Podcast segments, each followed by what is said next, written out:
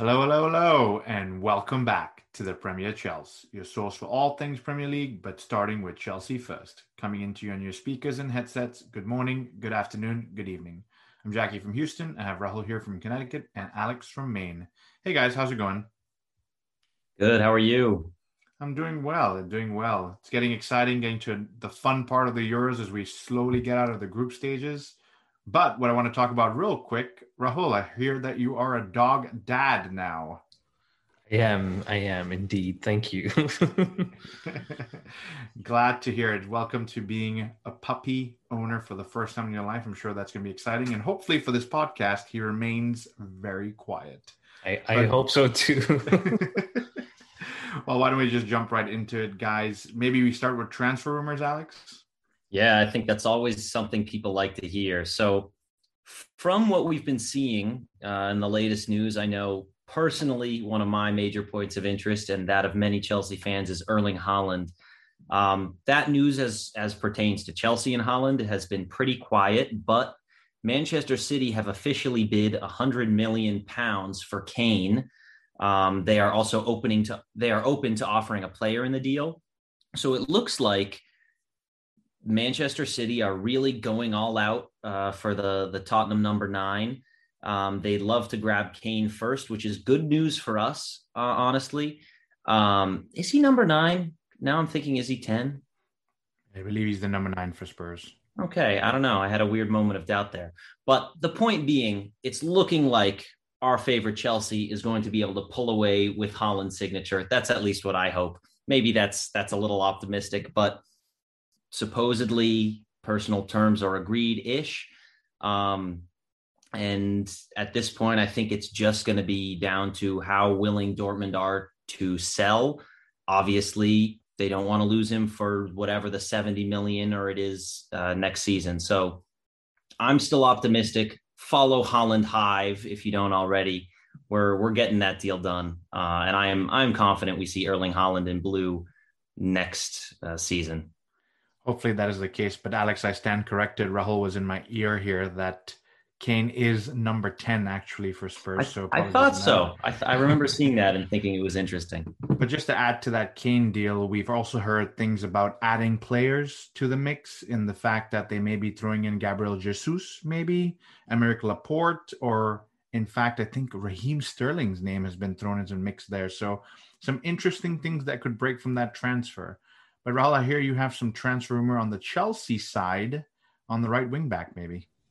I do. So we've spoken about Hakimi uh, for the last few weeks, but uh, Fabrizio Romano, the very uh, very trusted uh, transfer expert, said that PSG uh, director Leonardo and Hakimi's agent are in talks.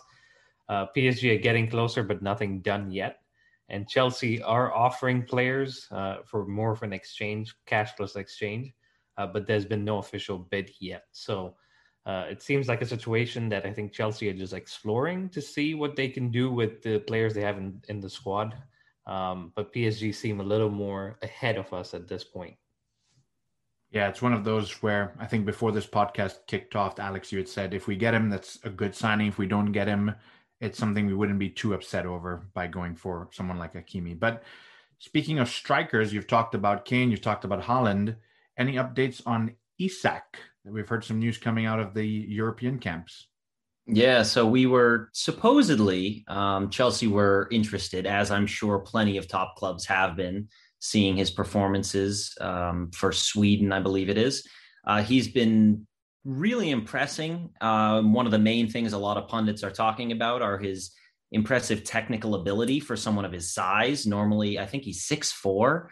Um, normally, a player that tall is not as nimble with the footwork as he is. But if anyone hasn't seen it, he had quite the impressive solo chance that almost uh, managed to come away with a goal, dribbling got past, I don't know, four or five players before getting a shot off. And he's been setting up some great chances for his teammates as well with some playmaking. So certainly I am still 100% on the Haaland hype train, but he would not be a bad backup in the slightest. Um, I think there's not necessarily too too much to those rumors at, at this point. I'm just assuming it's like every other top club. If a if a young player performs well and looks good, every top club in Europe takes notice. So um, that's I think where we are there, but um, you know that's one to keep an eye on. For sure, he's definitely been performing well, and he did really well in the local Spanish leagues as well. So I think everybody's going to keep an eye on this gentleman. And I don't know much about Isak just yet. Definitely on the Haaland hype like you are, Alex. But Chelsea have traditionally been very successful with a physical, strong center forward. So definitely one we want to keep our eyes on. But speaking of physical, strong center forwards, any news on Lukaku there for us, Alex? Yeah, Romelu Lukaku, I think, has quieted down that rumor because with Inter looking to sell Hakimi, that should fundraise enough for them to keep their other major players. Um, but he was in great form and did my fantasy team quite well today, uh, grabbing a nice late goal after having one disallowed previously um, to carry Belgium to three straight wins. So he's still showing um, just as he has this this in the past couple years he's still showing his true quality. So i think whoever gets him if he does end up moving um, maybe next season will be a very lucky team. But it looks like he's more than happy to stay at inter and fight to try to retain that title. So i think we're in for some good entertainment from him no matter where he uh, ends up being in the next couple years absolutely and lukaku being in red hot form belgium being in red hot form rahul Italy in red hot form, and sounds like you have some news or some early news coming out of the Italy camp. Yeah, the based on his performance the other day in the second game for Italy, he got two goals. Uh, Locatelli is a name that's popped up on or associated with Chelsea, but I believe he's more uh, in talks with Juventus. But he looked good in that game. I personally didn't know much about him un- until that game, uh, but he is in the range of 40 million euros, which isn't that bad. Uh, and if he can pop up with goals from midfields, which is something that uh, we could always use, uh, he could be a good option. And he's friends with Jorginho and Emerson already, so he could settle into the squad pretty well. And we've talked about players that make a good showing at these competitions can definitely earn a transfer to a big club. No disrespect to Juventus, they're massive, so nothing meant by that. But speaking of just transfers that are coming in. One confirmed transfer that is no longer with us, so somebody who's left Chelsea, is Fikayo Tomori. And guys, this one for me personally stung a little bit because he's homegrown English talent, was doing really well under Frank Lampard in the first season and early on in the second, but things didn't work out. He's officially gone. And Alex, I'd like to get your thoughts on this transfer out. Yeah, I I just don't think this was great business done by Chelsea. I mean, good on us not to lose him for free, I suppose. I think we got what was it, a, almost 30 million pounds from him. Yep. Um, but really, at that price, I would 100%, and I think most Chelsea fans would 100% rather him stay. Um, especially, I think it's a little unfortunate with uh, Thomas Tuchel coming in and implementing a uh, five at the back, I guess you could call it three at the back if you're just talking about the center backs. It does give opportunities to more center backs to play. So I certainly would have loved to see him stay. I think he could have been a very good rotation center back under Tuchel. Uh, Tuchel. I'm trying to transition myself. Um, but I think you know it's it's one we've missed out on. Um, I'm just hoping it doesn't come back to bite us and turn into yet another uh, Chelsea uh, story of a regretful transfer away. Yep, that's definitely something we we've experienced in the past. And you said a lot of Chelsea fans would agree with the fact that selling Tomori would be a mistake. We actually put up an Instagram poll. We had an overwhelming 61% fans saying we wish we had not sold Tomori. So quite a bit biased towards keeping him. I mean, he is, like I said, Chelsea through and through. And Rahul, before I give you the stage, we had a gentleman interacting with us on the Premier Chels account, Jeffrey Emmanuel, giving his thoughts, saying, under the circumstances, which is we have a lot of center backs, which Tuchel plays three of them, so up in there, and also for the money we got for him, and he needs game time, it kind of works out. But it was that something that stung him as well. So Jeffrey, thanks for messaging with us and interacting with us. Rahul, what are your thoughts on the Tomori send off? It hurts, like you guys have been saying. It it's one where we saw him flourish under Lampard in that first season. He did well, even uh, playing different positions in a back three, back four. Uh, and then to see him kind of lose out in, on the first team, not get much game time, and then eventually get a loan, and now he's gone permanently, just hurts overall because we wanted to see him succeed. We wanted to be uh, him to be that JT like figure that came through the uh, academy and, and became you know that leading center back. But knowing Chelsea, we've done it in the past. We've sold the likes of Nemanja Matic and then gone back in a couple of years and brought him back home. David Luiz, we did the same. So uh, I know we we were afraid it might come back to haunt us, but Tomori might use this as an opportunity to flourish and, and earn himself a move back, which uh, hopefully we put in the buyback clause because we could definitely use that. And you've talked about Christensen being the Danish Maldini. Maybe we're training Tomori to be the English Maldini. Um, maybe I'm putting a stretch there, but no, thanks, guys, for this segment. We will keep our eyes open for any big transfers. Follow Alex's page for Haaland Hive so we can make sure that this rumor comes true. But why don't we jump right into the Euros? Rahul, why don't you take us through some of the first games? Yeah, so the last time we spoke, we were talking through the first round. Uh, the second round's got happened as well, and in fact, the third round for some teams is done. So uh, we'll focus on some of the teams that have qualified for the round of 16. So from Group A, we have Italy in first, uh, Wales and Switzerland who have made it. Uh, group B, Belgium and Denmark have qualified as first and second. So the third place team uh, is to be determined if they will qualify. Group C, Netherlands and Aust- Austria. Uh, and in Group D, Czech Republic and England, without playing their third game, uh, qualified based on the results from the first two, first three groups. Uh, in Group E, Sweden have qualified. There's still the second and third place to be determined, so some drama to be unfolded in over the next couple of days. And then the group of death between France, Germany, Portugal, and Hungary. Uh, France have qualified, but there's still two spots available, and either Germany, Portugal, or Hungary could grab those. And uh, before we talk about some of the games that are coming up, just a little bit of credit to Hungary that got a draw against the world champions in France. So uh, don't write them off, guys. Yeah, most certainly wouldn't want to write them off, but it's definitely getting into some sticky situations. Rahul, I don't know if you can explain some of the mechanism around how they're selecting teams that are going through, because this is something very new to me. Yeah, so I think it's obviously the first two qualify, and then in 2016 they started doing uh, the third place team qualifies too. So the criteria for that is number of points first. Uh, and then if all third place teams have similar points, then it goes to goal difference. And if that's similar too, then I think the, the tiebreaker there is yellow cards. Um, and then if that's same too, don't ask me because I don't know what they use to determine determine that. But it is a little confusing because as we talk a little bit further about the next round, uh, some first place teams play the second best team in a different group, while other second best teams face like the third best team. So it just doesn't like seem um, uh, what is it, equal or like fairly matched. Fairly matched, yeah. Uh, but it's the Euros, and and that's what it pops up with. Yeah, Alex, your thoughts?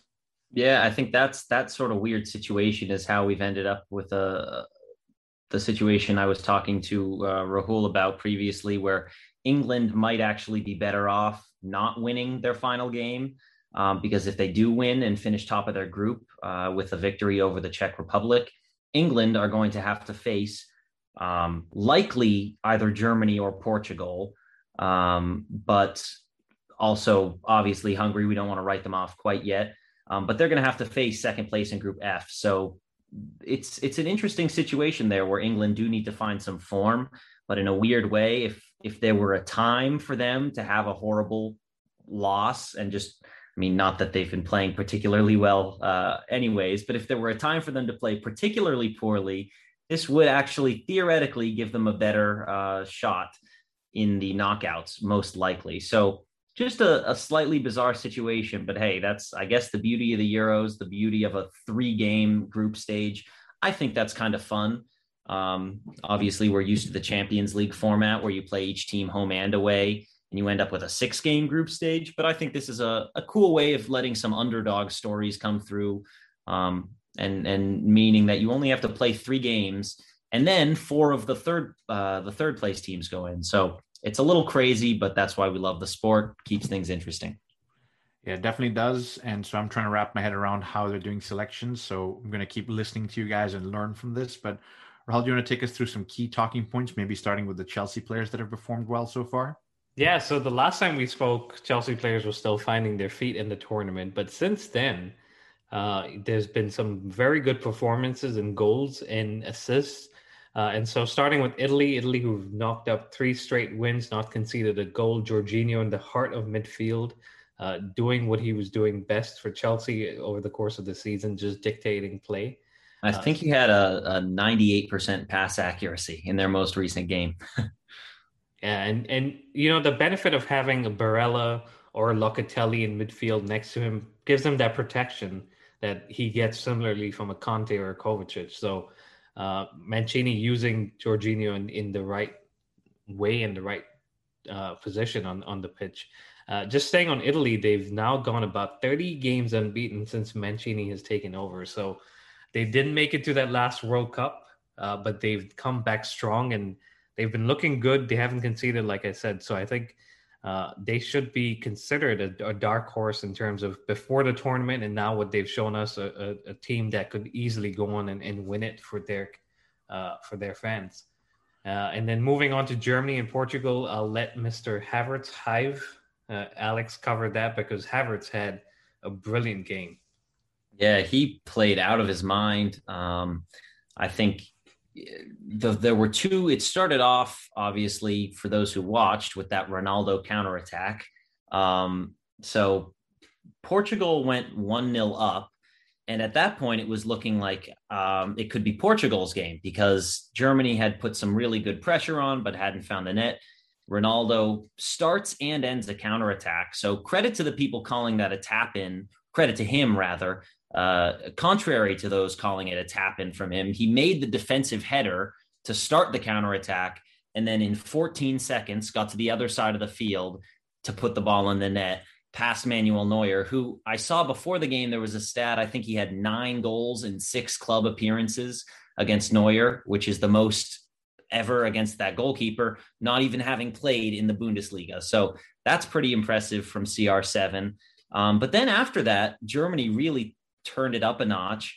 Two own goals were forced by some very quick attacking play. Um, Havertz was very heavily involved in both of those.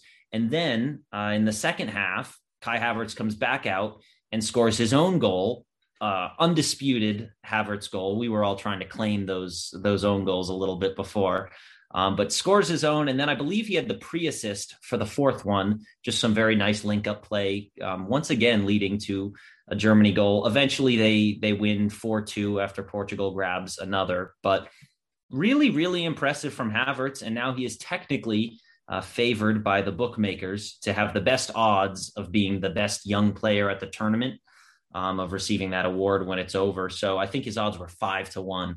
Um, doesn't mean too much, obviously, but just a reflection of of the fact that people are people are realizing his talent, and he's continuing that Champions League final winning form.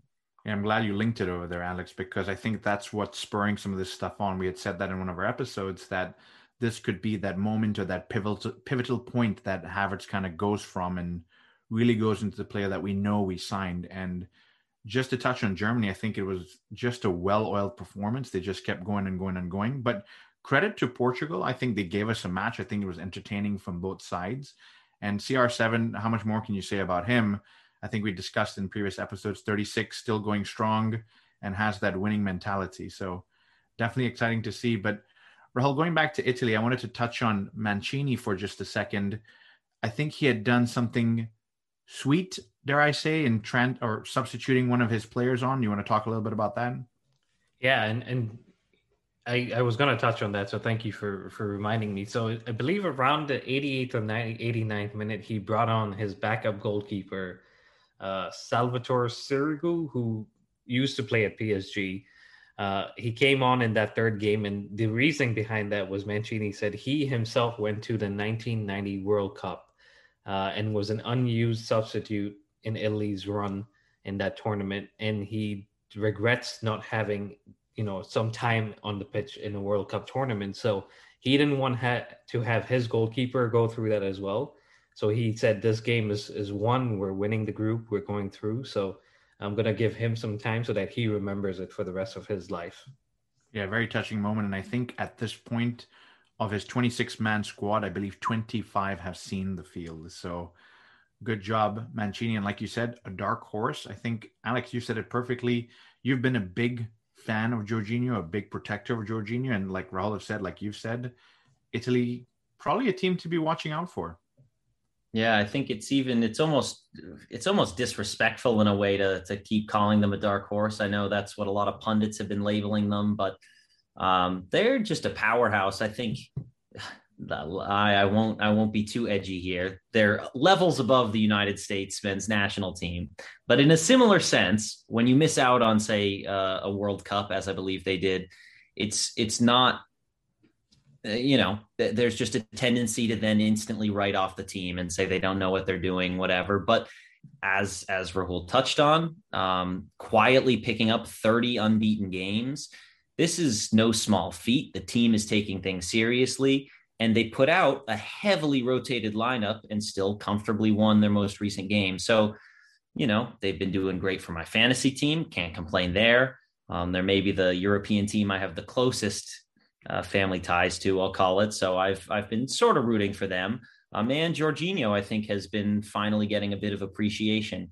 Uh, everyone is very quick to give him stick, but he's allowing the players around him to shine. So I'm excited to see this, and I think I would I would call them up there with the favorites right now. Um, I would love to see them go on a nice run, and I think I think it's good that they're finally getting some more respect. Yep, it's definitely looking like the Italy of 2006. But Rahul, maybe you can take us through the Denmark game and the Danish Maldini's back. I knew you'd pick on me for to do this one because of my history with Christensen. Uh, so yes, Denmark put in a great performance. They came into this game needing to win by at least two goals uh, against Russia because they were sitting in fourth position in in that group and uh, needed obviously to win their game, but they also needed some help from Belgium, which they got. So Denmark went on to win four one. Uh, Belgium did them a favor and beat Finland 2 nothing. So Denmark go through as second place team. Uh, four goals scored. One of those was a rocket from Christensen. Uh, the Russian goalkeeper had made a couple of saves. There's a couple of blocks, and the ball falls to none other than Danish Maldini, like you said, and, and he just goes, puts his foot through it, and it just flies into the net. Uh, and he dedicates that goal to Christian Eriksen, rightly so. And uh, I think this Denmark team have now found their form, found some goals after that uh, incident in the first game. So they they have, I would say Italy are dark horse. I think Denmark might have some passion behind them, driving them forward with you know winning this tournament for Christensen. So credit to them and credit to Christensen. Yeah, thank you for bringing Christensen into this as well. He definitely needs to be mentioned and I think things are going well so far. I know there's a few more things that we have to look out for. Christian Eriksen, I apologize. So I think it's going to be interesting to see over the next few weeks, months, what happens from there. But you touched a little bit on Belgium. Alex, your thoughts on Belgium? They seem like a high flying side right now. Yeah, they've been doing quite well. Um, Romelu Lukaku has been getting the business done. Um, I think he's clearly showing why Chelsea were after him.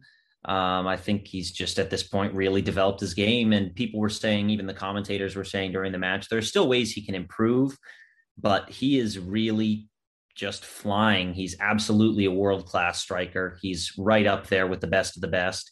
And I think with between him, between uh, Kevin De Bruyne being in good form, and a very just a very deep uh, Belgium squad, and that they've got some good quality at a lot of positions.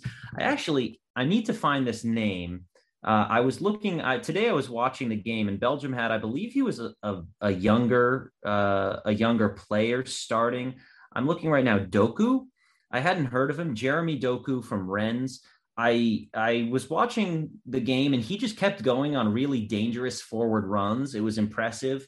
Um, clearly, clearly, he still has a ways to develop, but he's 19 years old. He was born in 2002, which God, now that I think about it, is is after me. So, uh, well, you know, I was impressed with him, and I think that's that's pretty telling when you can you can put out some 19 year olds instead of playing, say, um, I don't know. Belgium have Belgium have quite a bit of talent. Instead of playing your very star names, you put out a 19 year old or two, and they get the business done. I think that's impressive. So Belgium are looking very good going into the knockouts. Yeah, my knee started hurting when you said 2002 and 19 year olds playing football. You're trying to give away our age over here, Alex.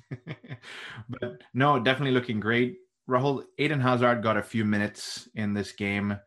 He had an emotional interview that he talked about breaking his ankle three times in the last few years and hasn't given up on his Madrid dream. I know we're focusing on Belgium here, but Eden Hazard is one of our own. So maybe a few words for him. It's great to see him. It's good for him to come back. I know he played 90 minutes in the game uh, against Finland, but before that, he came on against uh, Denmark in a game where Belgium were, were struggling, to be honest, uh, and set up the second goal for Kevin De Bruyne. And like Alex mentioned, their deep bench, their big squad helped them win win that game. So uh, they definitely are one of the favorites. I think their issues might be in defense, but we'll see. We'll see how they do. Uh, I think for Eden Hazard, it's great and um, I think he's going to use this tournament, get some good form, and then come back next season and, and do what he does best is is dribble and, and score goals and, and make assists for his teammates.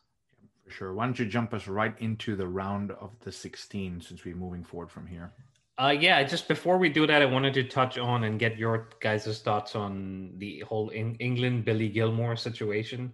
Um, I know we have seen the rumors and seen the stories come out. So Billy Gilmour tested positive for COVID 19. He featured and did very, very well against uh, England in their group stage game. They tied nil nil, but he was man of the match, which, Alex, I'm sure you'll drop the stat about his uh, man of the match performances every time he's made a debut in a competition. Yeah, uh, I think it's what I, I don't even know. Is it the FA Cup, UCL, Premier League, and now the Euros? yes, yes, exactly. So uh, a lot of fans out there saying he needs to be playing a lot more for Chelsea. We may not need that new center central midfielder, uh, but not on, at the expense of not going off topic. Just coming back to this, so he tested positive for COVID. At the end of that game, Mount and Chilwell interacted with him uh, and now they're having to self isolate after they've had two negative COVID tests. Uh, so, Jacky, I wanted to get your thoughts on this. Does it seem right that Mount and Chilwell are being highlighted as the two guys that need to, uh, you know, self isolate rather than the rest of the Scottish team that spent more most of their time with Billy Gilmour? Look, I think you described it correctly. It's it's a difficult situation because Gilmour is spending day in day out multiple minutes, hours on not just on the field, but in hotels and buses going back and forth with the rest of the Scottish squad. So, how it applies only to Ben Chilwell and Mason Mount is a little difficult to wrap my head around. I'm not sure how that decision was made. But at the end of the day, we're looking at this from how do we make sure that they're following the rules and people are not getting into spreading the virus, as they say. But I guess it comes down to my fundamental belief in the fact that these guys are playing together on a field for 90 minutes and are jostling and grabbing each other. It's a little difficult to see how it applies just to Mason and uh, Ben Chilwell, but not to anybody else. It's a very difficult one for me. I get the gist of what they're trying to do, but I just don't understand it. I guess I'll leave it at that. Yeah, I think it's it's really weird, especially given that I mean, I think it's just something about the cameras in that, oh, there's a lot of footage of of Mason Mount and Ben Chilwell just talking and, and hugging Gilmour after the game. That's because they're Chelsea teammates. So everyone was watching and obviously they're friendly and they go up to him. And it's just because the cameras were on them for a little longer. Everyone in the, you know, I mean, not even just in the country, people around the world watching this game see those two in close contact with Gilmour and I almost think they're making a show of the of the fact that they need to isolate. I, am sure they're not doing it purely as like a. I mean, I, am sure they're not doing it purely as like an empty sort of pointless move um, for the cameras, but I think it's just a little weird. I feel like they that people felt almost pressured into making those two isolate um, just because the cameras were focusing on them after the game. But as you said, Jacky, Gilmour sitting here spending his entire time with the Scotland squad. I don't know how that doesn't apply to them. So yeah, Alex, I think you hit the nail on the head. The optics of the situation is what's forcing this to be a self isolation. And, and, I think what makes it a difficult pill to swallow, Rahul, and maybe you can give your thoughts in just a second, is the fact that they've tested negative twice. I really don't know where else to go from here. So, at the risk of kind of stirring the pot a little bit more, I'm going to bite my tongue and let you give your feedback. Yeah, I think from UEFA's perspective, it's like we're it's like showing, like you guys are saying, the optics is that oh, we're gonna have people self isolate the two people that we know interacted with them the most, and then everyone else has a negative test, so they're fine. But they're forgetting that these two guys had two negative tests, so uh, they're just trying to prove a point. Like, yo, you got to self isolate, and I honestly wish I could explain it any better, but I can't. Uh, so hopefully for Billy Gilmour, uh, it's just a positive that he has to isolate and he's fine and it's no more symptoms. And for the other two, uh, hopefully, I think Southgate said they should be back if they missed the Czech Republic game. They should be back for the next one. So uh, that's all we can hope for. But wishing all of them a speedy recovery uh, and and you know just good health. Uh, but moving on to the next round, like you said, Jacky, round of 16. And so we do have some ties that are, are all set and ready to go. So we start with Italy versus Austria on Saturday. Uh, and Austria have done pretty well. Alaba has looked good. I think he created the most chances in the game versus Ukraine today. So uh, with him, with Arnautovic, uh, and Sabitzer, uh, some of the household names in that squad, do you think they can take down Italy, who we've just given a lot of praise to? Do you know what? That's that's a difficult one right there for me. I know Austria do have a good squad. You've mentioned some amazing names there, and on their day, I mean, it's it's knockout football. Anybody can really beat anybody, but I just find it very hard to look past Italy beating Austria. I mean, Alex has made some amazing points. We've talked about Mancini and their winning record. For me, I think it's going to be Italy. Alex?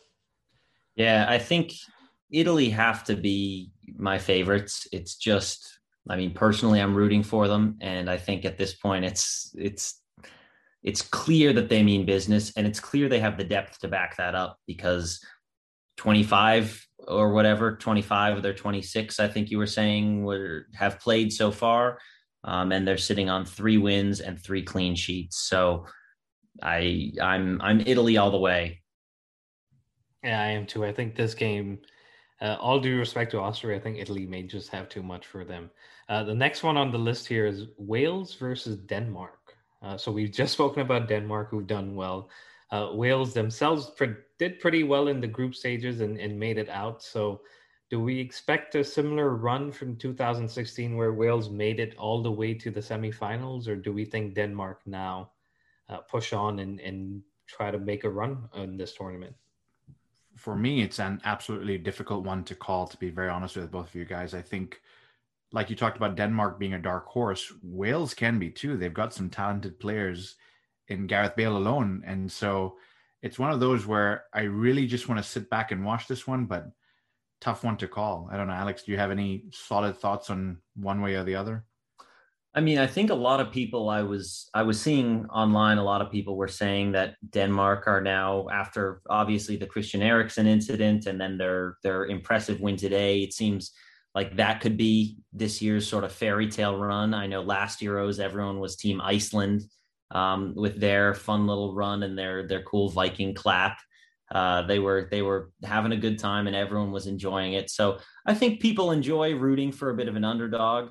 I would love to see Denmark come out um, and really harness this energy and the support for the country and from their fans for the Eriksen incident, and then pushing on to a great performance uh, today with our Danish Maldini at the helm. I would love to see that kind of, um, you know, I'd love to see that story play out. I'd love to see that continue for Christensen, for Christian Eriksen, um, and just for the Danish fans and everyone else. I think that will be a fun one. But, you know, you cannot write off Wales. So I think it's going to be too close to call, but I'm personally in uh, Camp Denmark there. Yeah, I, I am too. I, I think they can push on and they showed that they can score a bunch of goals. So uh, it should be an interesting one. Both games on Saturday should be interesting. Uh, moving on to Sunday, which isn't all set yet, but it's Netherlands versus the best third place team in Group D, E, or F. Uh, so the way things stand right now, it could be Netherlands versus uh, Croatia or Spain or Portugal. So uh, some good matchups here. And since we don't know who it's going to be, just a word from you guys from Netherlands and what you've seen so far. And uh, impressive from Frank de Boer, who's come in for a lot of criticism based on his time at Crystal Palace and some of the decisions he's made uh, while at Netherlands. They have a talented squad, and so I like what I've seen so far. But I think based on some of the names you mentioned there in Croatia and Portugal and Spain, it's not going to be an easy test by any means. So Frank de Boer has his work cut out for him. The Dutch players have their work cut out for him, but it's definitely going to be an entertaining match. Yeah, I think as long as I've got Depay in my team, uh, I'm I'm enjoying him scoring some goals. I think this is going to be a good one. I should have captained him, unfortunately, today, but uh, I think I think the Netherlands have the talent. The question is, will they get it done? But currently, they're sitting on three straight wins, um, so things are looking pretty darn good for them. And I'm, you know, I I think the Netherlands are certainly once again not a team you can write off, um, and maybe more so than than some other ones. Even uh, I don't think you can even describe them fully as as an underdog because they've got talent to match some of the big boys if they turn up. They do, and and like I said, those three teams I mentioned are just based on who sits in those positions right now. This could all change by the end uh, of the the group stages, so we'll definitely keep an eye out for that one. We've spoken about Belgium. They have the opportunity to face the best third place team in Group A, D, E, or F. So E would Group A would be, I beg your pardon, Switzerland. Group D would currently be Croatia. Group E, like I've mentioned, Spain, and Group F would be Portugal. So again, for Belgium, who've done pretty well so far, uh, they could end up with a tricky situation depending on how things go. So. Uh, do we think Belgium can overcome the likes of maybe Portugal or Spain if that's who they end up facing, or is that going to be a, a, mountain too high for them to overcome? Certainly, it'll be tough. But for me, I honestly think just based on their form and how they're playing, and some of their players that are still coming back into form, of the likes of KDB and even Eden Hazard, who got his first 90 minutes, I think Belgium are going to be a powerhouse, and I think they can overcome whoever's going to come in their way. Of course, I've got to say it. Anybody can beat anybody, but I think Belgium have got this. I really do. Yeah, I definitely think Belgium have everything it takes. They're right up there. I think obviously you can't base it on past tournaments. Um, it's a different squad, different time. I think they could have won the most recent World Cup. I was certainly rooting for them uh, when we had Hazard pulling off master classes uh, in the 2018 World Cup. So I think they could beat any of the top teams in this tournament. I think honestly, on their day, they they probably will beat most top teams in this tournament. I love honestly the unpredictability of this because we're just going to get some great clashes down the line, and it's difficult because none of the next uh, none of the next four of the the round of 16 none of the next four matches even appear to have a single team fully decided yet we've got I don't know, plenty of games to play, but I just cannot wait to see some of these massive clashes. That's all I can say. It's going to be so fun. I think every fans from around the world are going to be enjoying watching some of the heavyweights take each other on and maybe the continuation if we're lucky of some of these underdog stories. So I'm just strapping in and enjoying the ride from here. Yeah, you're spot on. This is where the tournament gets to the the fun part of it and it's knockout football. So uh, teams will put everything out there. And like you said, the next four fixtures don't have a single team uh, set in yet. So no point talking about the potential and, and who makes it. Uh, but there is a potential of England who could still finish top of the group, like Alex, you mentioned. Uh, so if you're Gareth Southgate, Jacky, and I'll pose this question to Alex as well in a second, you're going into this game against Czech Republic. You know, if you finish first, you most likely have to face one of the likes of France, Germany, or Portugal. But if you finish second, you either face a Slovakia or Spain, uh, or or the first place team in in that group, which is Sweden. What do you do? Do you play for the draw? Do you go all out for the win? Do you play to lose? Uh, what do you want to do as as as England manager? As England manager, and this is just my opinion, and I think I've spoken about this with Chelsea in the Champions League qualifications as well. I think you put your best team forward every time to win every game. And I know there's a lot of things about game management and all that, but I know of situations where you can put a team out there and it can be a loss, and a loss that can be horrible can also demoralize you and affect you later down the tournament. So, me, plain and simple, get out there to do the business. What I would tell my team though is don't get injured, don't get yellow cards, don't get sent off, just try to get the business done.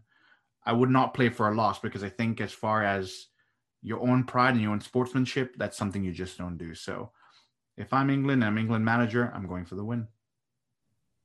Alex, you're Gareth Southgate. Same question for you. What do you do? Well, being Gareth Southgate, I've got some very questionable management decisions in my past. I completely underrate some of the players in my squad, um, and I should probably resign right away and stop subjecting my entire country to waistcoat ball. But I, you know, that aside, I think if I'm Gareth Southgate, I take this as an opportunity, and he won't. But. I would take this as an opportunity to show the media and all the fans who are slandering me for not starting the likes of Jadon Sancho, for not even giving him a chance um, when he's been balling out in the Bundesliga. I think that's when you take that as an opportunity and say, okay, these players who I'm claiming aren't quite at the level to start for us, and the media and fans are begging me to start. I'll put them out there. I'll give them the the game. And if they're actually not quite good enough or don't have the chemistry or don't work hard enough or whatever, then sure, we lose the game. Boo hoo. We get an easier draw in the round of 16. But I think I put out some of the weaker players uh, in, in quotes because these are all top quality. Uh, these are all top quality professionals. Every one of them work to get where they are. So I would put out maybe, you know, I'm sure the press finds a way to slander everything. I would put out maybe not a B team, a B and a half team. Uh, you know, do make a, a good number of switches, five or six changes to the starting lineup. Let those players show that they're hungry, uh, and well, hopefully not performing like the real hungry, but let those players show that they're they're really amped to be there. They want to make a case for themselves to play in these knockouts, and I think that's a, a win-win because if your players aren't good enough and you lose, you have a better chance in the knockout phases. But if they do prove you wrong, you say, okay, Jadon Sancho absolutely lit up this game. I'm going to start to use him, even if it's just as a sub in these knockout rounds. So I don't know. That's just my train of thought, but I think it's it's a it's a perfect it's a perfect time to use some of these players who he's being criticized for not playing from the start. Start Grealish, start Sancho, and see if they can make an impact. Honestly, that's an excellent point because regardless of trying to win or lose, I think at the end of the day, most of these players have been selected, and there's a huge pride playing for your country and making it to the Euros for your country. So, just like we talked about in Mancini, giving everybody a chance to play, not that that's Southgate's head, but having these boys have a chance to step out onto the field, one, represent their country at the Euros, and then two, prove themselves, saying, boss, we're going to the next round, regardless of what happens. Let me show you what I can do. So that's an excellent point. And for Southgate, I'm surprised the the negative information you have about Southgate there. So I'm gonna sit back and wait and watch for waistcoat football now. yeah, you guys brought up some good points, and I think for England they need to get a performance under their belt, a good performance, I beg your pardon, under the belt before they go into the knockouts. Because from what we've seen, they've kind of been okay, nothing special. I know Alex has mentioned some of the players that haven't played. Uh, so that's this exactly is the opportunity to do that and, and put in a performance and, and see where it takes you. If it's first, it's first. And like you said, Jacky, you go out and face the best team. Uh, if it's not, you face a team that's not to the mark that you expect. But England have a history of making a meal out of that too. So uh, whatever be the case, it should be the next uh, the next couple of days should be a lot of fun, uh, especially with Portugal and France facing off. So uh, we do have some good games still to come, and then we'll be back later in the week to kind of review or preview, I beg your pardon, the rest of the round of 16 uh, fixtures. But before we wrap this up, we do have to, and I, as much as I don't want to, cover the fantasy league from uh, the Euros. So we started the league uh, last week. I was sitting, I believe, in 114th or 13th. So I have made some progress but it's still not good enough and not as good as Alex. So Alex, since you're leading us in in the fantasy league, uh, between the three of us at least. Why don't you kind of run us through on who's doing well and and where we could be doing better? Yeah, so currently I'm I'm sitting in 31st place, which is, you know, I've I've had worse standings before where I'm slowly making my way up. My goal, I think, is to still get into the, I don't know what I said last time, top 20 or top 10. Um, I would love to be in the top 10. We'll see if that happens. Uh, I should have captained Depay today as he had a goal and two assists, but I captained Lukaku, who scored, which was good. Um, and I currently, it looks like I am actually currently sitting on quite a few players left to play. I've got Harry Kane in my team, so hoping he uh, ends his little uh, mini goal drought. And I'm hoping Kai Havertz puts on another young player of the tournament worthy performance against Hungary for Germany. And if Mason Mount, if they let him out of their little showboating uh, quarantine, I would love to see Mason Mount put on a great show. So Pau Torres as well. So I could I could turn this into a pretty good week. Some people are already doing extremely well. So I'm sitting in 31st with 128 points. At the top, we've got it's coming home with 187 points. We have Giroud Sandstorm, fantastic name, um, with 181 points. Um, but it's looking like Giroud Sandstorm also has Kai Havertz. So with a, a Kai Havertz masterclass, he could maybe uh, make a push for first place. So impressive. We've got Mega 10, who was up there for the first couple weeks. Um, Mega 10 has dropped a little bit down to 178, still within 10 of the leaders. And he's got Ronaldo, uh, and it looks like Serge Gnabry uh, sitting in his team ready to go. So we'll see if any of this shifts up a little bit. But congrats to the guys who are who are pulling up at the top.